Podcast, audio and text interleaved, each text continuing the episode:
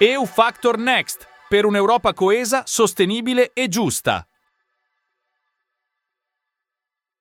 La città di Milano è sicuramente la realtà più europea all'interno del nostro paese, in particolare per ciò che riguarda le possibilità economiche, potendo competere con le grandi capitali nel resto del continente. Questa capacità economica, unita ad una visione più internazionale, consente alla città di poter creare infrastrutture in grado di collocarsi tra le eccellenze europee e mondiali. Il progetto di cui parleremo oggi, nuovo campus universitario nell'area MIND, racchiude appieno questa volontà di competizione. E U Factor Next è un progetto europeo promosso da Lega Coop e realizzato da Raduni, l'associazione degli operatori radiofonici universitari italiani, per raccontare da vicino come vengono spesi i finanziamenti europei. In ogni puntata vi raccontiamo la storia di un progetto europeo finanziato. Si tratta di un progetto molto ambizioso. La zona in cui verrà realizzato il nuovo polo, l'area MIND, Milano Innovation District, è stata utilizzata in precedenza per ospitare l'Expo duemilaquindici. Il distretto in questione è stato acquistato dall'Università Statale di Milano e Area Expo nel corso del duemiladiciannove, grazie ai fondi del Patto Lombardia. In seguito è stata assegnata una concessione di trenta anni all'azienda australiana Lendlease, ma lo è anche da un punto di vista economico. L'intero progetto costerà centosettantaquattro milioni circa. ottantuno milioni provengono dal Fondo Sviluppo e Coesione duemilaquattordici duemilaventi. Fu creato nel duemilaundici per poter velocizzare le tempistiche dell'arrivo dei fondi europei, permettendo di controllare anche l'efficacia degli interventi. Il tutto viene fatto in collaborazione con la Commissione Europea, che è l'istituzione che si occupa di tali finanziamenti. La restante somma è costituita da quarantotto milioni circa provenienti dalla regione Lombardia, in particolare dal Patto Lombardia, mentre i restanti quarantuno milioni da enti privati. Sono Maria Pia Bracchio, sono un professore di farmacologia, eh, ma eh, temporaneamente sono anche prorettore vicario della, dell'Università degli Studi di Milano e ho anche delega a ricerca e innovazione, quindi nell'ambito di questa delega mi sono occupata, fra le altre cose, anche del progetto MIND, e cioè del trasferimento di una serie dei nostri istituti scientifici scientifici nella ex Area Expo, eh, ora denominata MIND eh, Milano Innovation District, eh, in quanto si tratta non solo di un mero e proprio trasferimento, ma anche ovviamente di uno spostamento basato su un progetto scientifico che riguarda l'Ateneo e anche le altre realtà lì presenti.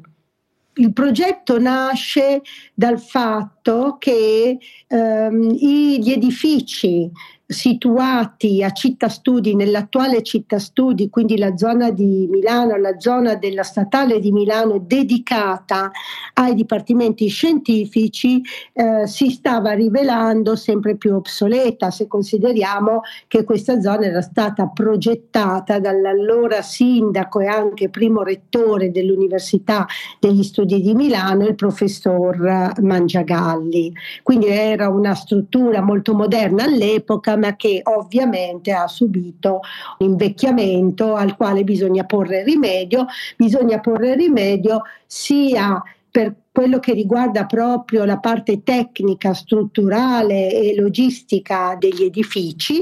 ma anche porre rimedio sulla base dei nuovi modelli di interazione scientifica, eh, nel senso che il Città Studi si è sviluppata, disper- all'inizio era molto unitaria, ma poi si è sviluppata nel corso dei decenni in maniera piuttosto dispersiva, perché per necessità venivano aggiunti continuamente edifici per ospitare nuove facoltà, nuovi ricercatori, non necessariamente fra l'altro vicini l'uno all'altro, per cui eh, questi edifici eh, al momento attuale si estendono per un'area anche molto estesa e non sono più molto funzionali, soprattutto in rapporto ad un'interazione ottimale fra i vari ricercatori.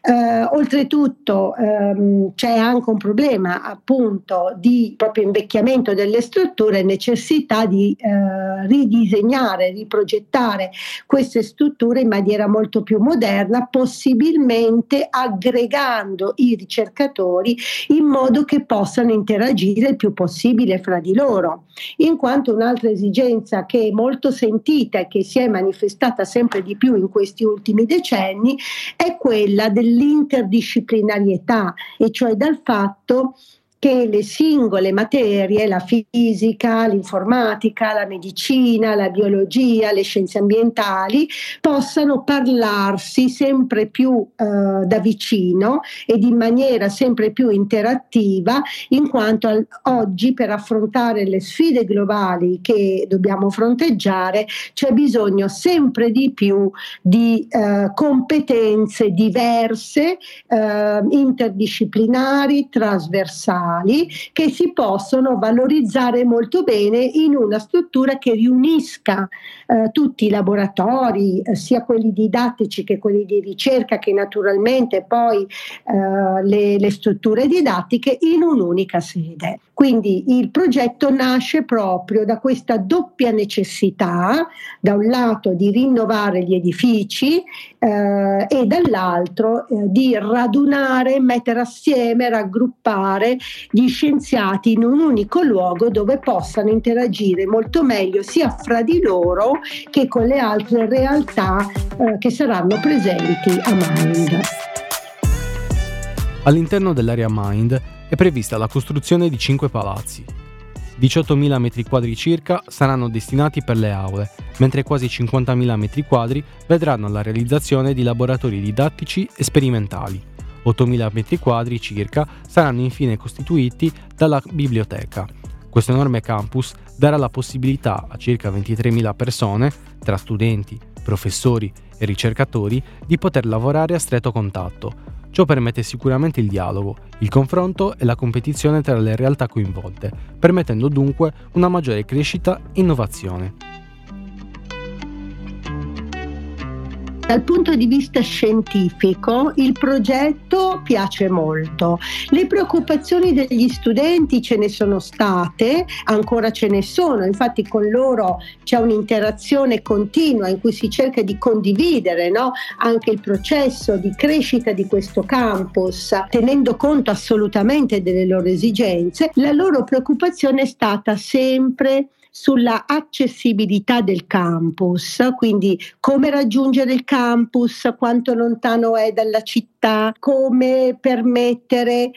dei trasporti davvero efficaci e poi dove alloggiare gli studenti che frequenteranno questo campus, che è, non è proprio in città, perché sappiamo tutti che è dislocato eh, nella zona intorno a Rho. Quindi le loro preoccupazioni sono state quelle di poter garantire ai loro futuri colleghi e futuri studenti una partecipazione attiva eh, e non disagevole, cioè quindi poter raggiungere il campus con i mezzi pubblici eh, il più possibile veloci. Infatti non solo la metropolitana, ma adesso si sta parlando anche di, un nuovo, di una nuova fermata del passante ferroviario, proprio per consentire ai ragazzi di raggiungere ehm, agevolmente il campus. E poi naturalmente la preoccupazione anche di dove ospitare gli studenti e quindi della residenzialità. È un problema che quest'anno è emerso moltissimo per gli studenti dell'area milanese, al di là di questo campus specifico, e che riguarda l'ospitalità della città nei confronti degli studenti a prezzi calmierati.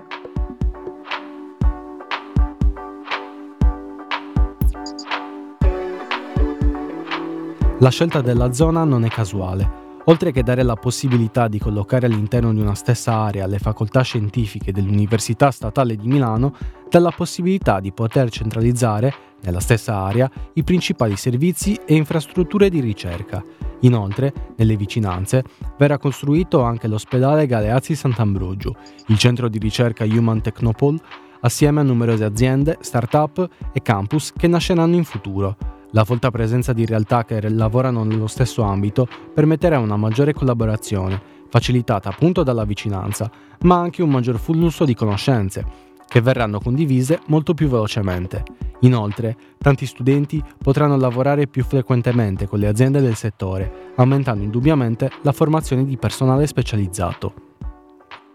Sia nel breve che nel lungo termine, quello a cui si mira, come dicevo, è generare progetti comuni. Progetti comuni vuol dire che l'accademia non va avanti da sola per conto suo, come neanche l'impresa privata, quindi quello che è l'utilizzatore, se vogliamo, no? Di quanto esce dall'accademia, perché dall'accademia escono studenti formati ed esce anche ricerca di base, che è quel tipo di ricerca tipica dell'accademia, che è una ricerca non necessariamente finalizzata ad uno scopo, ma è una ricerca, come diciamo noi in gergo, curiosity driven, no? Oppure blue sky, questo è un altro termine che si usa per definire questo tipo di ricerca, guidato dalla curiosità di capire il mondo che ci circonda, dalla eh, curiosità di comprendere i meccanismi e non necessariamente dalla necessità di una applicazione.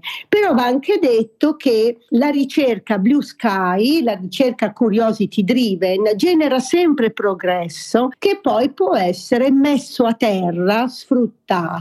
da altri eh, componenti della società, no? Per esempio dal, dai privati, dalle aziende. E quello che eh, si vuole fare, che si sta un po' iniziando a fare anche con il P N R R, no? Quindi col Piano Nazionale Ripresa e Resilienza, è quella di fare delle partnership pubblico-private o anche pubblico-pubblico che permettano all'accademia di capire i bisogni eh, dei portatori di interesse e al tempo stesso permetta ai portatori di interesse di entrare nella formazione delle nuove professionalità. Quindi progetti comuni,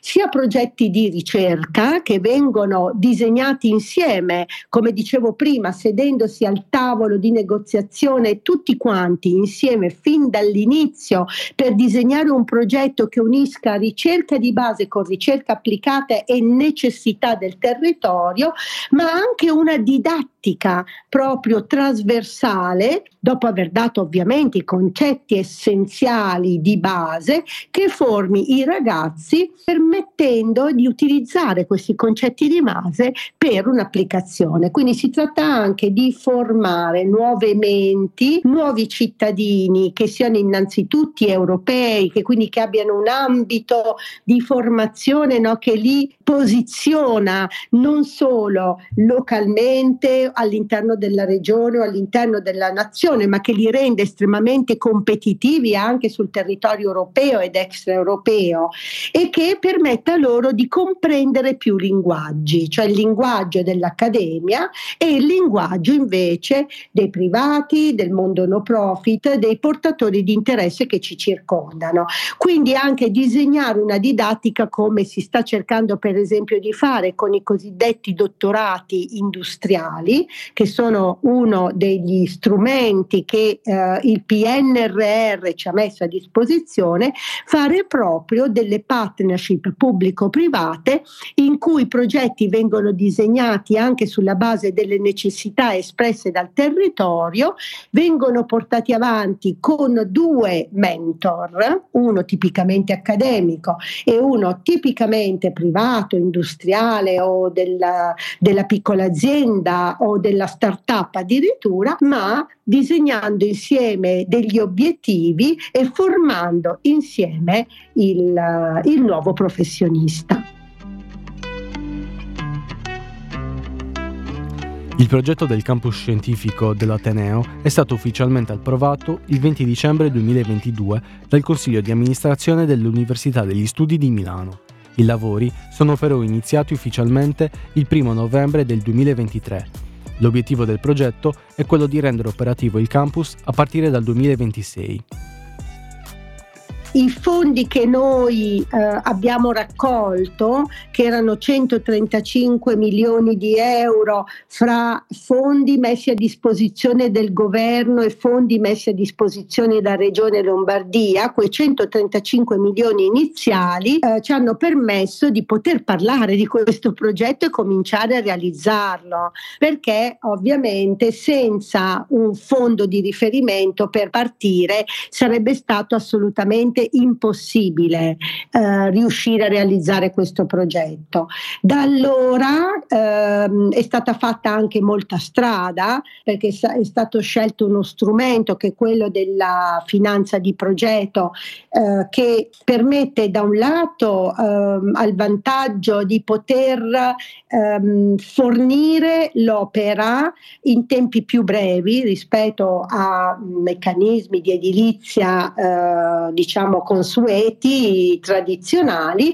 ma al tempo stesso ha impegnato l'Ateneo anche nel pagamento di un canone annuale per circa ventisette anni. Quindi è chiaro che l'impegno eh, che mh, l'Ateneo si è preso per la eh, costruzione di questo campus è stato valutato molto attentamente nella, nell'ambito di una sostenibilità globale, sostenibilità finanziaria globale dell'Ateneo, eh, dove non si doveva e non si poteva purtroppo tener conto solo delle esigenze eh, dei dipartimenti scientifici, ma queste esigenze dovevano rientrare in un piano di sostenibilità eh, che tenesse conto anche delle esigenze eh, degli altri dipartimenti. Ad esempio eh, una delle mh, diciamo eh, novità che eh, la nostra governance a partire dal duemiladiciotto ha apportato a questo progetto è quello di trovare una modalità per rivitalizzare le aree che vengono lasciate dai dipartimenti scientifici che vanno a MIND, perlomeno quelle aree che possono essere rifunzionalizzate e quindi riadeguate anche ad una nuova popolazione studentesca che non sarà più eh, appartenente a dipartimenti scientifici ma ad altri dipartimenti dell'Ateneo dislocati altrove, anche loro in condizioni non proprio agevoli, no? Quindi diciamo che il Campus MIND fa parte di un progetto eh, multipolare di sviluppo dell'Università degli Studi di Milano, che vuole promuovere un miglioramento non solo per le aree scientifiche attraverso il Campus MIND, ma anche per le aree umanistiche, quelle giuridiche, le altre aree in generale, attraverso anche spostamenti all'interno delle, degli altri edifici, alcuni dei quali potranno essere alienati perché non più idonei e mh, potranno essere posti in vendita, altri dovranno essere ristrutturati, altri eh, non potranno neanche essere utilizzati perché proprio molto molto obsoleti, no? Quindi mh, la difficoltà, che però devo dire con grande soddisfazione è stata risolta, è stata quella di trovare un equilibrio, un equilibrio fra questo grande progetto MIND per il campus scientifico eh, insieme con le altre necessità di crescita dell'Ateneo, tanto è vero che in questo momento eh, abbiamo progetti avviati a diversi livelli di realizzazione. Per il progetto Campus MIND abbiamo firmato in maniera definitiva a giugno del duemilaventitré l'accordo con eh, il realizzatore, che è Lendlease, ma al tempo stesso stiamo progettando una ristrutturazione delle aree recuperabili, soprattutto le aree che hanno valore storico-culturale a Città Studi. Quindi Città Studi non verrà svuotata, ma verrà rinnovata con l'arrivo di nuovi studenti, e al tempo stesso stiamo cercando anche di dare una casa, un unificata, eh, agevole e, come dire, anche organizzata in maniera logistica più congrua alle nostre scienze motorie che eh, non avevano fino a questo momento, che non hanno ancora di fatto una casa. Quindi ci sono vari progetti in ristrutturazione, è stato eh, come dire formulato un piano economico per sostenere questi progetti in maniera molto armonica, in modo che l'Ateneo possa svilupparsi secondo tutte le proprie necessità.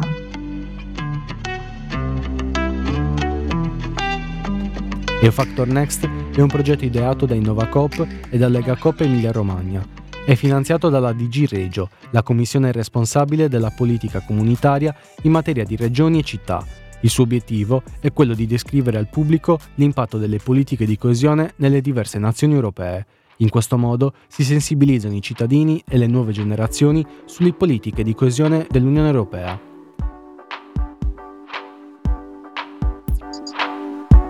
E U Factor Next è un progetto ideato da Innovacoop e da Legacoop Emilia-Romagna e finanziato dalla D G Regio, la commissione responsabile della politica comunitaria in materia di regioni e città. Il suo obiettivo è quello di descrivere al pubblico l'impatto delle politiche di coesione nelle diverse nazioni europee. In questo modo si sensibilizzano i cittadini e le nuove generazioni sulle politiche di coesione dell'Unione Europea. Questa puntata del podcast E U Factor Next è prodotta da Raduni, l'Associazione delle Radio Italiane Universitarie, in collaborazione con Unica Radio, la radio universitaria di Cagliari.